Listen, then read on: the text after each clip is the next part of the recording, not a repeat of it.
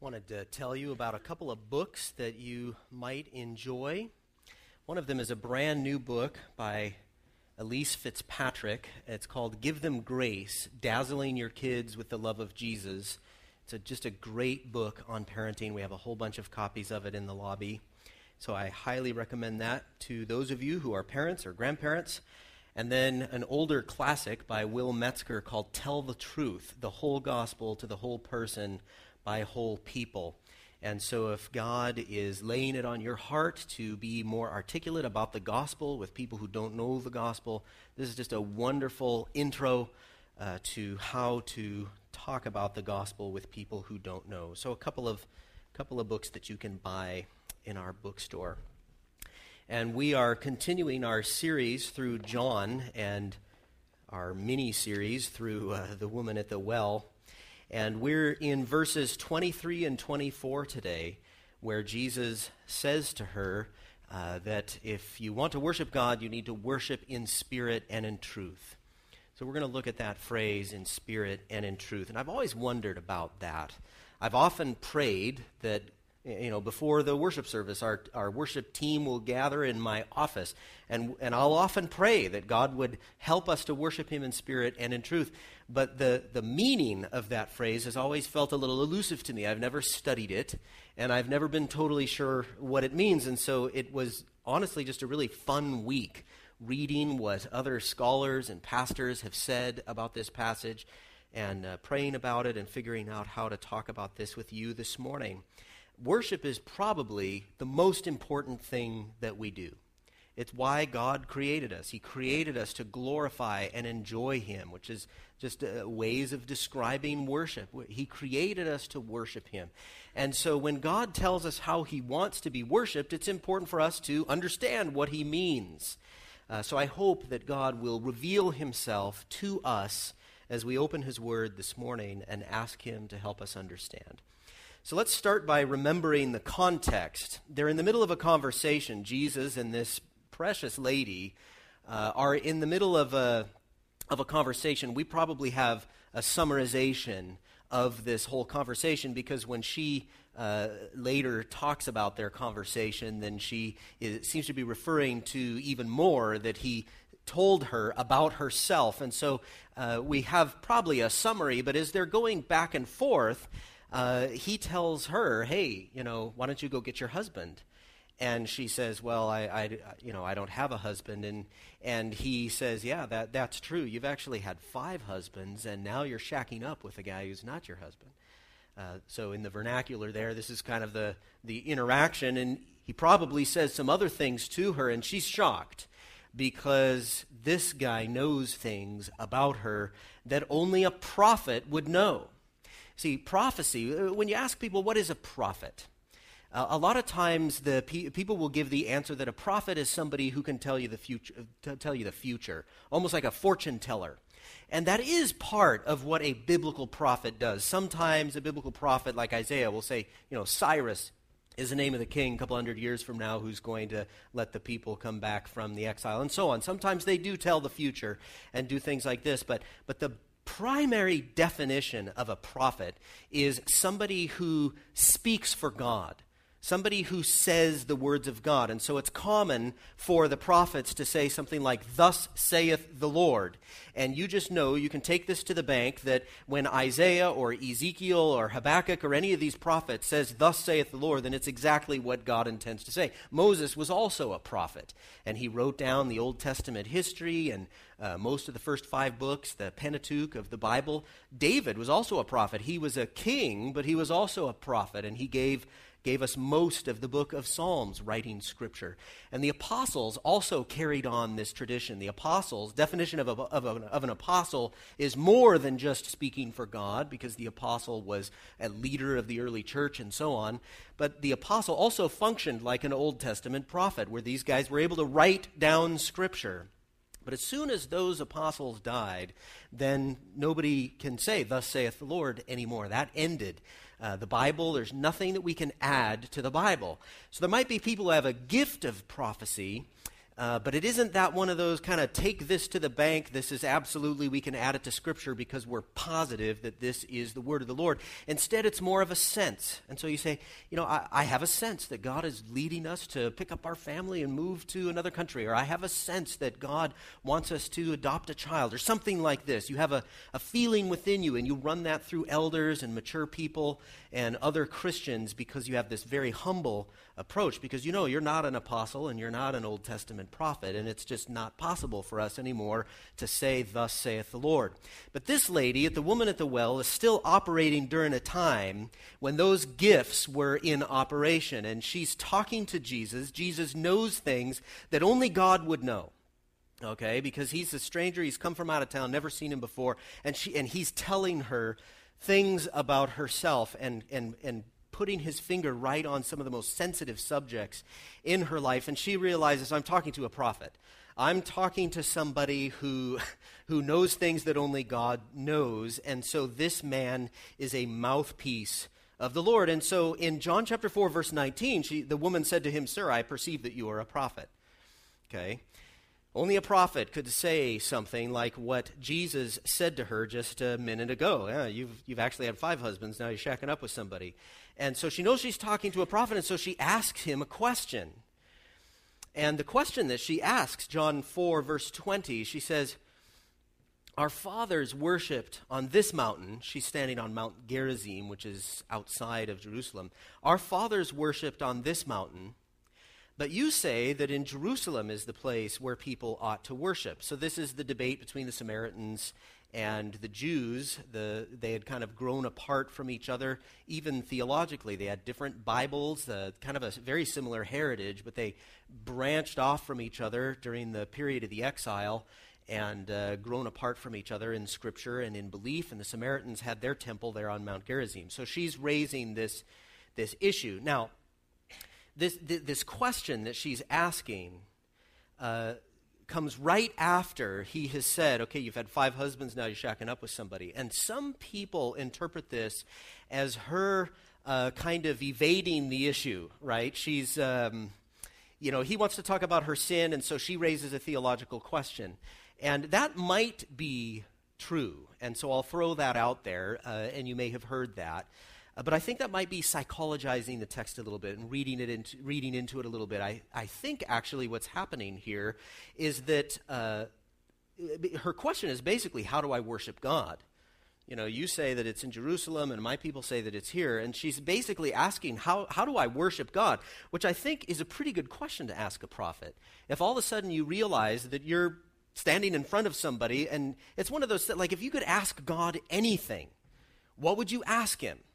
You know? And, and some of us might ask a question about a piece of scripture that's unclear to us. I mean if you could just get an absolute this is this is god talking you know uh, should i marry so and so or should i take this job or you know ask some theological question or doctrinal question? What, you know if you could ask god any question what would you ask? And i think that's what she realizes is the deal here. She has kind of won the, uh, the, the Old Testament lottery here in the sense that she's standing in front of somebody and she can basically ask God any question that she wants. Now, she doesn't realize she's actually standing in front of God.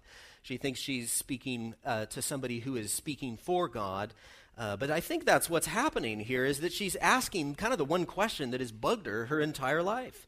It's the one question that gets to the heart of the greatest political and religious debate of her day, in her world. Our fathers worshiped here on Gerizim, and you say that we're supposed to worship over there. And which is it? Because it's an important question.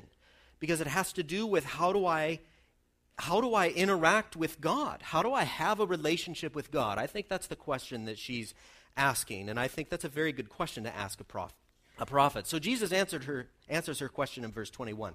And before we get to verse 21, keep in mind that the big debate between Samaritans and Jews uh, is who are the real people of God? Because they both have the same basic heritage. Uh, it's just that the Samaritans had interbred with some of the Canaanites during the period of the exile, and so the Jews considered them to be half breeds. And in order for the Samaritans to uh, continue as they were, they had to change some of the Bible. So there, again, we had different scriptures, different places of worship, and all of this. And the and the question I think she's asking is she's kind of in the back of her mind realizing, now now which is it? You know, I've I've grown up and I've always heard that it's that it's this and such, but you know, I just want to make sure if I'm actually talking to a prophet, which, which is it? Who's right? Who's the real people of God? Whose Bible is the right Bible? Whose temple is the right temple? And this is a very important question. So Jesus uh, takes sides, which is interesting. He doesn't say, oh, you know, you're right and I'm right and we all love Abraham and let's just hold hands. And no, he takes sides. So let's listen to what he says in verse 21.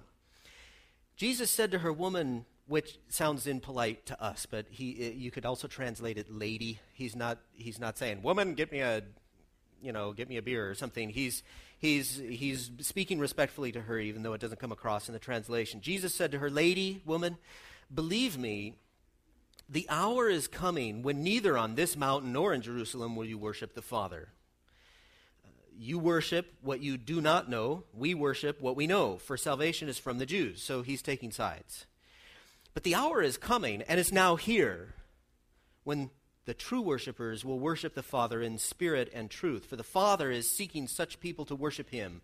God is spirit, and those who worship him must worship in spirit and truth.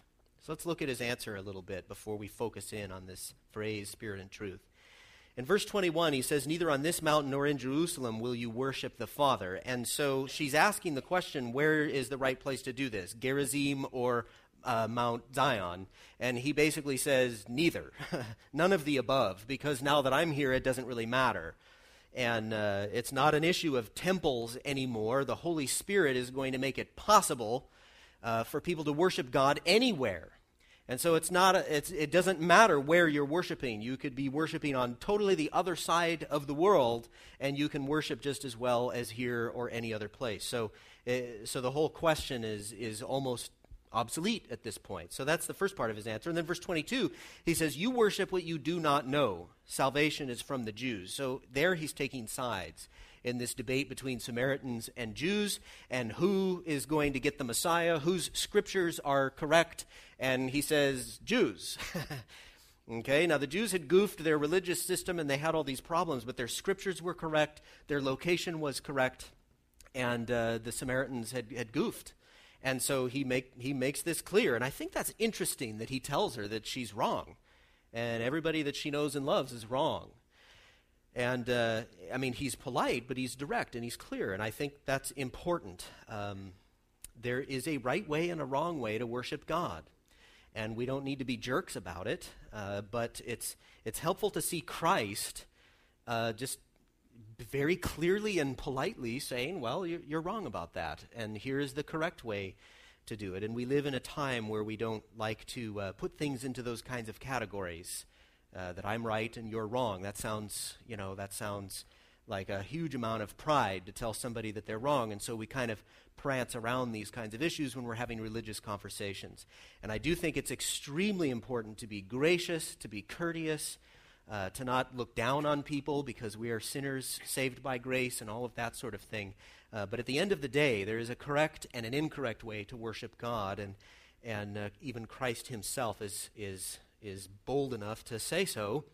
And I think we can follow his example in our relativistic culture.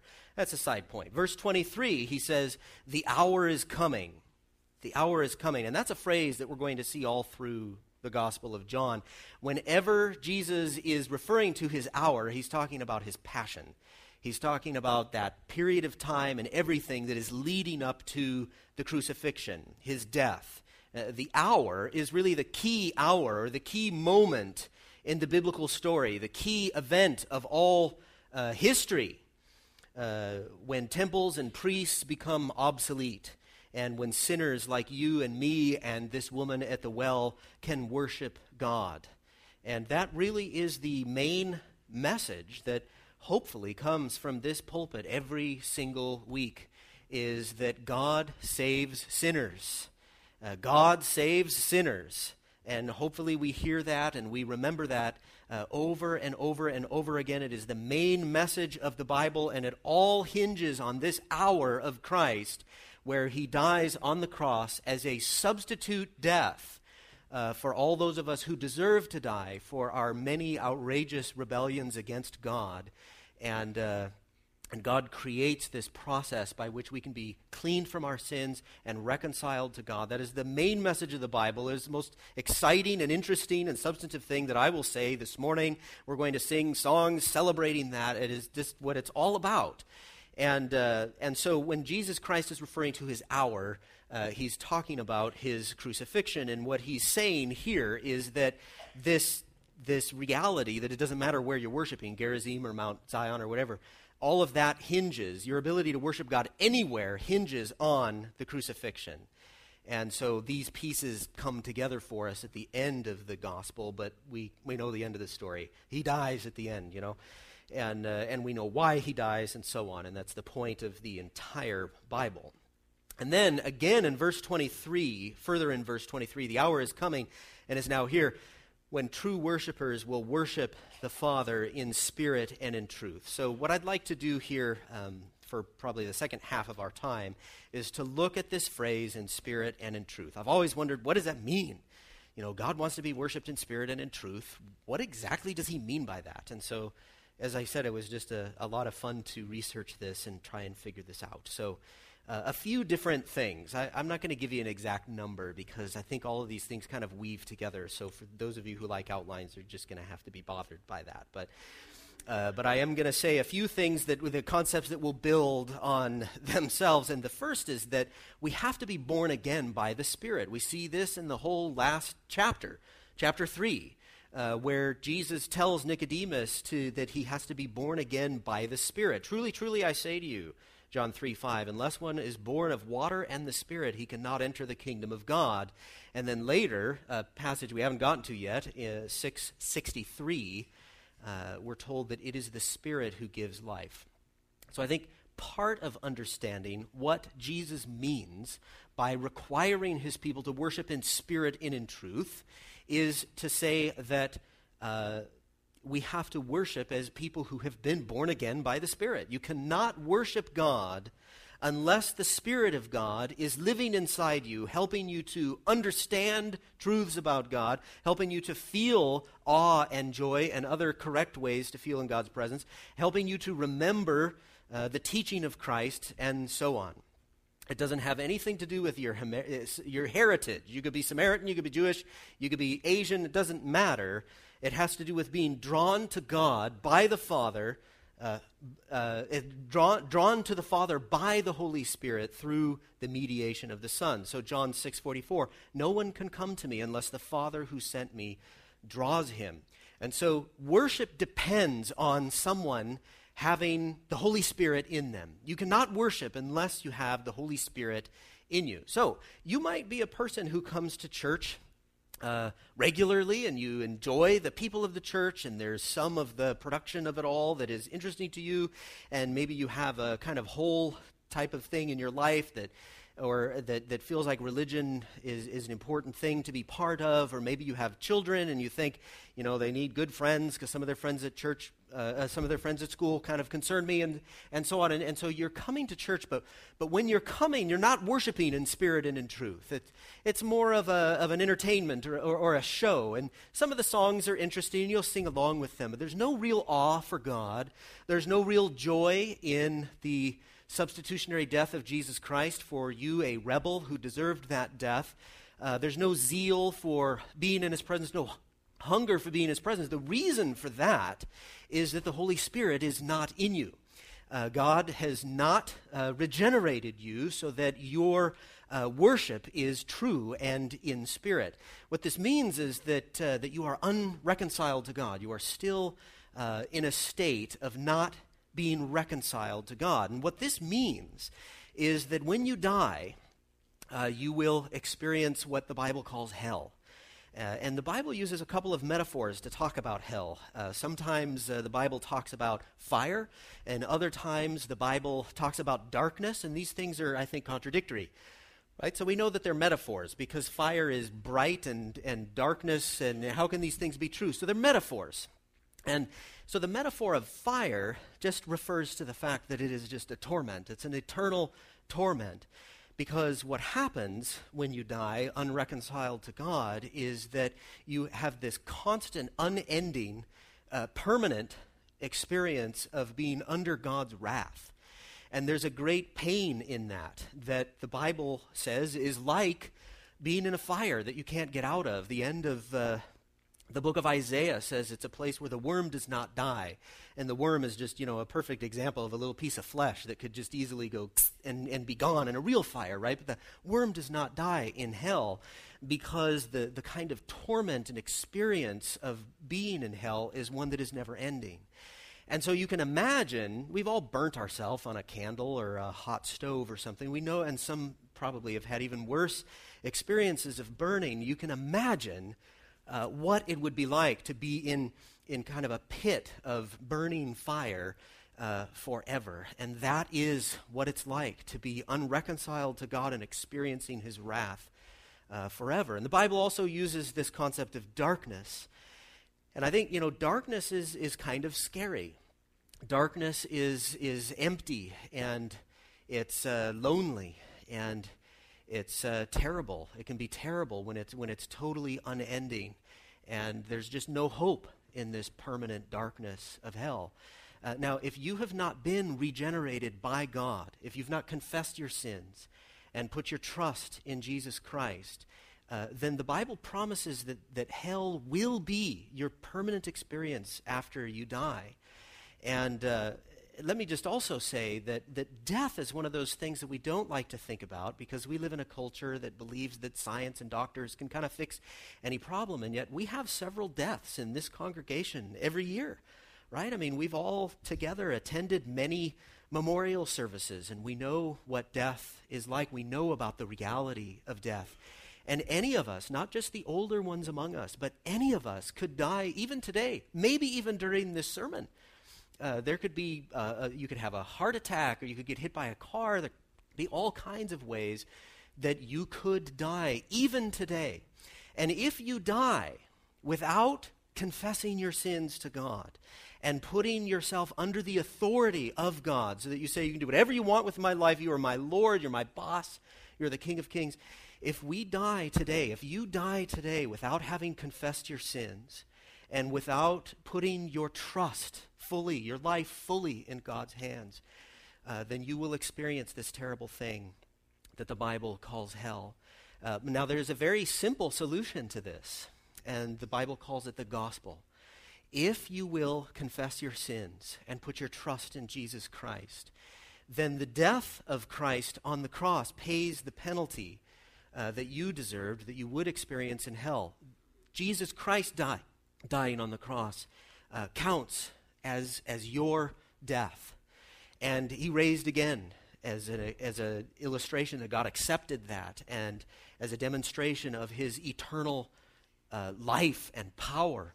And so not only do you get the benefits of the death of Jesus Christ if you confess your sins and put your trust in Jesus Christ as your Lord, uh, so not only do you get the benefits of his death, but you also get the benefits of his life. So that if you were to die today, then you would not experience hell, but you would go immediately into the presence of God. And he would not be uh, uh, expressing his wrath on you for all eternity. The Bible says the smoke of hell goes up forever and ever. You will not be part of that smoke, but instead you will be in God's presence as a, as a, as a beloved child. And you'll be worshiping him and you will be enjoying the new heavens and the new earth. And so that is the basic gospel message and, uh, and so, what I'm saying is that if you are worshiping God in spirit and in truth, then you are one who has been born again by the Spirit. You have the Holy Spirit within you, so that when you come to worship God, whether it be in a formal situation like this or just a private scenario, you're driving in the car or you're having dinner with your family or whatever, you're taking advantage of these opportunities to worship God because the Spirit of God uh, must worship the Father. The Spirit of God must remind you of the words of Scripture, must help you understand Scripture when you go to Scripture, must give you joy in your salvation and zeal for, uh, for worshiping God and so on. And so the Holy Spirit is the one who makes all of this possible. He provides constant access to God. He reminds us about biblical truth. He animates what was spiritually dead. We are dead. We are in rebellion against God unless we've repented for our sins and put our trust in Christ. And yet, if we have repented for our sins and put our trust in Christ, then we have the Holy Spirit within us animating what was once dead, nudging us to worship, filling our worship with religious affections, giving uh, various expressions of worship with ability and hopefully even beauty. So, as we're looking at this phrase, to worship God in spirit and in truth, part of worshiping God in spirit is worshiping God as one who has been born again by the Spirit of God. And another aspect of this, the one that is most clear in terms of this passage, is that worshiping God in spirit means that the location of our worship doesn't matter. You can worship God in the bottom deck of a boat in the middle of the ocean. You can worship God anywhere at, any time uh, because the Holy Spirit lives inside you. Uh, God, Jesus Christ, before he left, he said, uh, You know, I'm not going to leave you as, as orphans. And he sends the Holy Spirit as our helper. And the Holy Spirit comes and lives inside us. And so now we have God's presence with us wherever we go. And so we can worship God in a time like this, or we can worship God all through the rest of the day, no matter where we go. We could cross a state line. Uh, we can be up in the air in a plane. We can g- go into a cave. You can be by yourself or with others. And you can always worship God because you have the Holy Spirit living inside you, which makes it possible to commune with God at all times. John Calvin, in commenting on this phrase, said this. God does not choose to be worshiped either in Jerusalem or in Mount Gerizim. He takes a higher principle that the true worship of Him consists in the Spirit, for hence it follows that in all places He may be properly worshiped. In all places He may be properly worshiped. So, a couple of concepts building here. We can worship God. We can worship God correctly because we've been born again by the Spirit of God. We've been drawn, convicted, filled, helped by the Spirit of God. And also, since we worship God as one who has been filled with His Spirit, it doesn't matter where we worship. The worship is spiritual, not locational. I just made up a word there. Now, worshiping God in spirit and in truth. Let's set spirit aside for a minute and think about this word truth. What does it mean to worship God in truth? Uh, the most obvious meaning is that truth is the opposite of error. Jesus embodies truth, or, or as Les often says in uh, true truth, in quoting Francis Schaeffer. Jesus embodies true truth. He calls himself the way, the truth, and the life in chapter 14, verse 6. The Spirit is called the Spirit of truth several times in the book of John. Uh, 2 John 1 4, I, great, I rejoiced greatly to find some of your children walking in the truth just as we were commanded by the Father. God is all about truth. He's all about being clear to us about realities, about Himself, and how He requires us to worship Him. Uh, John 17, 17, your word is truth. God is truth. Everything that God does is true. Everything about God is true. So, worshiping God in truth means that we worship God in the way that God wants to be worshiped. It means to worship God correctly, biblically. It means the words and the work of Jesus Christ are the authority over our worship. Uh, the words of Christ are the authority of our worship. What did, what did Jesus Christ say? And the Holy Spirit reminds us of the things that Jesus said. And so, one example, uh, we're going to recite it together in a few minutes, will be the Lord's Prayer. Uh, Jesus was talking to his disciples. He says, Look, you, you, you want to pray? Here's how to pray Our Father who art in heaven. And he teaches them how to pray. So, Worshipping uh, in spirit and in truth means that we are worshiping according to the words and teachings of Jesus Christ. And because he is the Word made flesh, pretty much the entire Bible, uh, absolutely the entire Bible, is, uh, is a demonstration of, uh, is an expression of the person of Jesus Christ telling us the truth about how to worship. And we worship according to the work of Jesus Christ. What was the point of Jesus Christ coming? What was the point of his ministry? Ephesians 2:13, but now in Christ Jesus, you who were once far off have been brought near by the blood of Christ.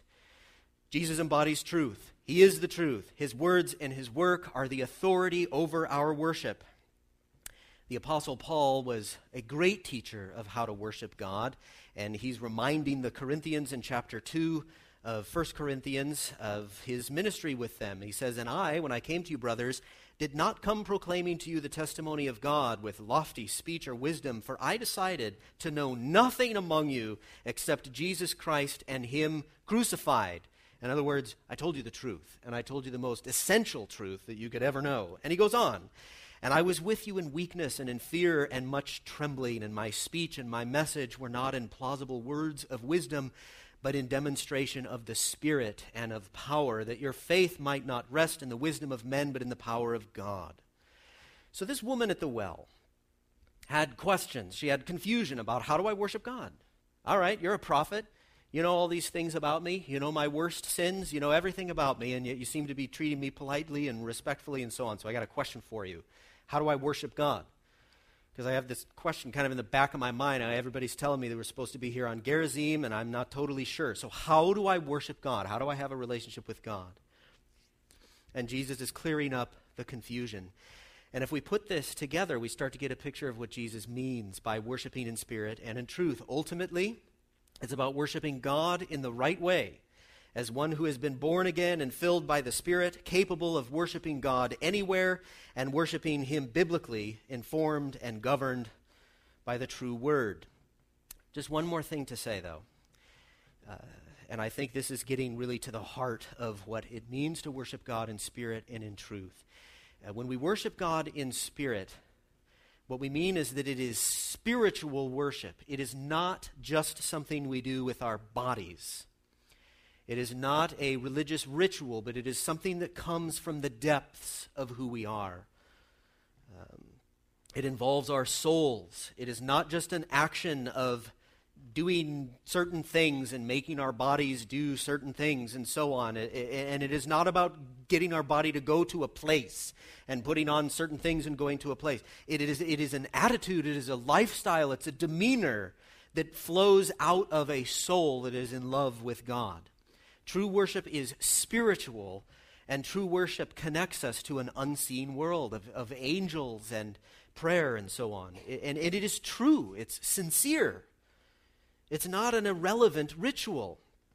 And we all know what it's like to sing along with the songs of a, of a worship song, and uh, we're thinking about something totally different, right? And we, know, we all know what that's like that kind of embarrassing awareness before God that we've been singing, you know, all of you is more than enough, and so on. And we've never actually thought about what did I just say?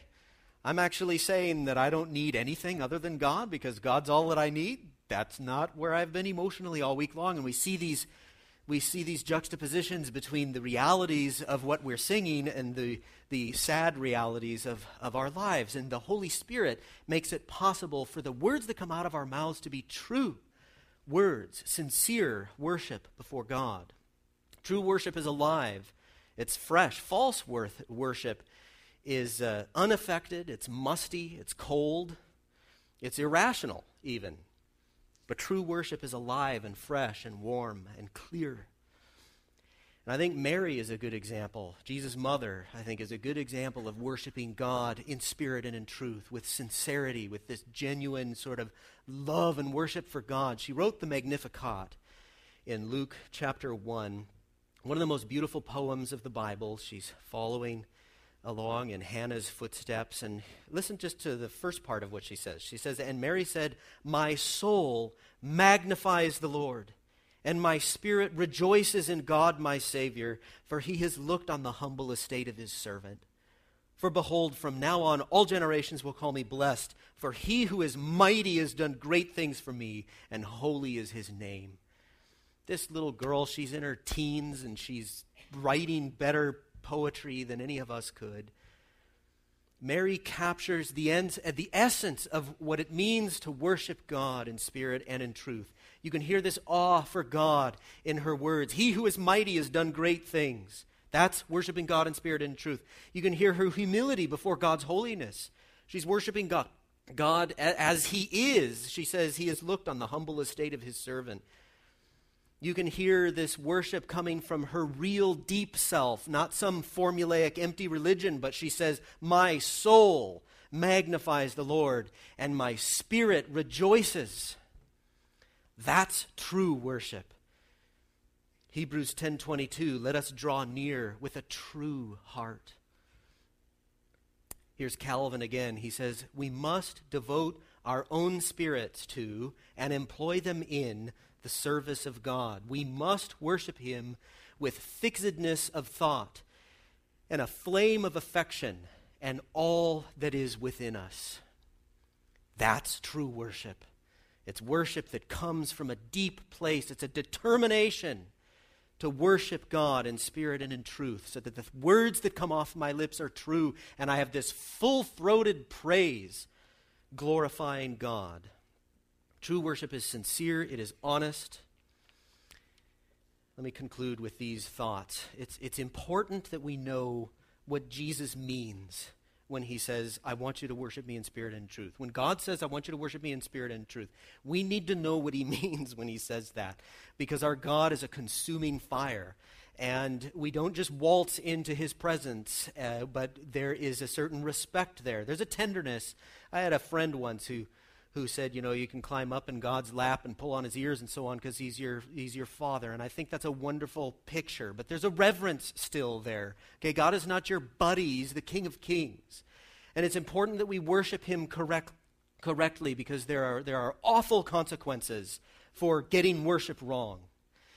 Uh, and we are here this morning because we want to worship God. Uh, and we are wasting our time together uh, if we are not worshiping God correctly. Uh, John Owen said, uh, You that are perhaps seeking earnestly after a righteousness and are religious persons, consider a little with yourselves Hath Christ his due place in your hearts? Is he your all? Does he dwell in your thoughts? Do you know him in his excellency and desirableness?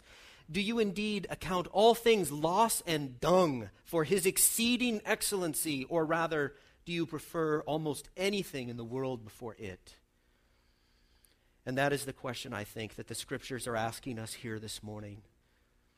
Do we worship God in spirit and in truth? Will we begin now, if we have never started before, to bend our knee in repentance and faith, worshiping God in spirit and in truth? The woman at the well is asking Jesus the same question that all of us need to know How do I worship God? And the answer here is that we worship him in spirit and in truth. Let's close in prayer. Lord God in heaven, if we could see you now, we would all be flat on our faces. We would be singing praises, we would be weeping. You are a great and awesome God. And no one in this room has ever given you your due because we're surrounded with this world and we are plagued with a sin nature. Lord God, I pray that you would condescend to us this morning, that you would grab hold of us with your Holy Spirit and draw us to you. Lord God, I pray for all those who have never repented of their sins they might be sorry for this or that, but they have never confessed their sins and hated them and cried over them and walked away from them. And they have never put their trust in you before. They don't know what it is to live under your authority. They like you, but they don't love you. And I pray for all those who are unreconciled to you this morning that by your powerful Holy Spirit you would bring conviction into their hearts. And I pray that you would bring a sense of being scared of hell. And I pray that you would bring an awareness of the realities of the gospel so that this clear path would seem true to them and that they would grab hold of this uh, life preserver that you are throwing to them now and that they would confess their sins and that they would say, God in heaven, I have sinned against you my entire life. I am a rebel deserving of hell. And Lord God, I ask that you would forgive me for my sins. I pray that you would clean me, and I know I don't deserve it. And I pray that all the penalty for my sin would be put on your Son, Jesus Christ. How, how can I even ask that? And I'm so sorry that his suffering was increased because of my rebellion. But I thank you for providing this forgiveness for me. And I put my entire life in your hands. You are my King. You are my Lord. And I know that I will stumble many times, but I commit myself to being your slave from this minute for the rest of my life. Lord God, I pray that you would bless all who have prayed that prayer, that they would be true words that just came from their souls. And for the rest of us who need to be re evangelized every day in remembering these great truths, we thank you with joy in our hearts that you have made it possible for us to worship you in spirit and in truth. And God, we pray that as we plunk out these songs here for the next few minutes, that it would bring glory and honor to you. You are a great and awesome, gracious, loving, incredibly majestic God. We love you and we trust you. In Jesus' name, amen.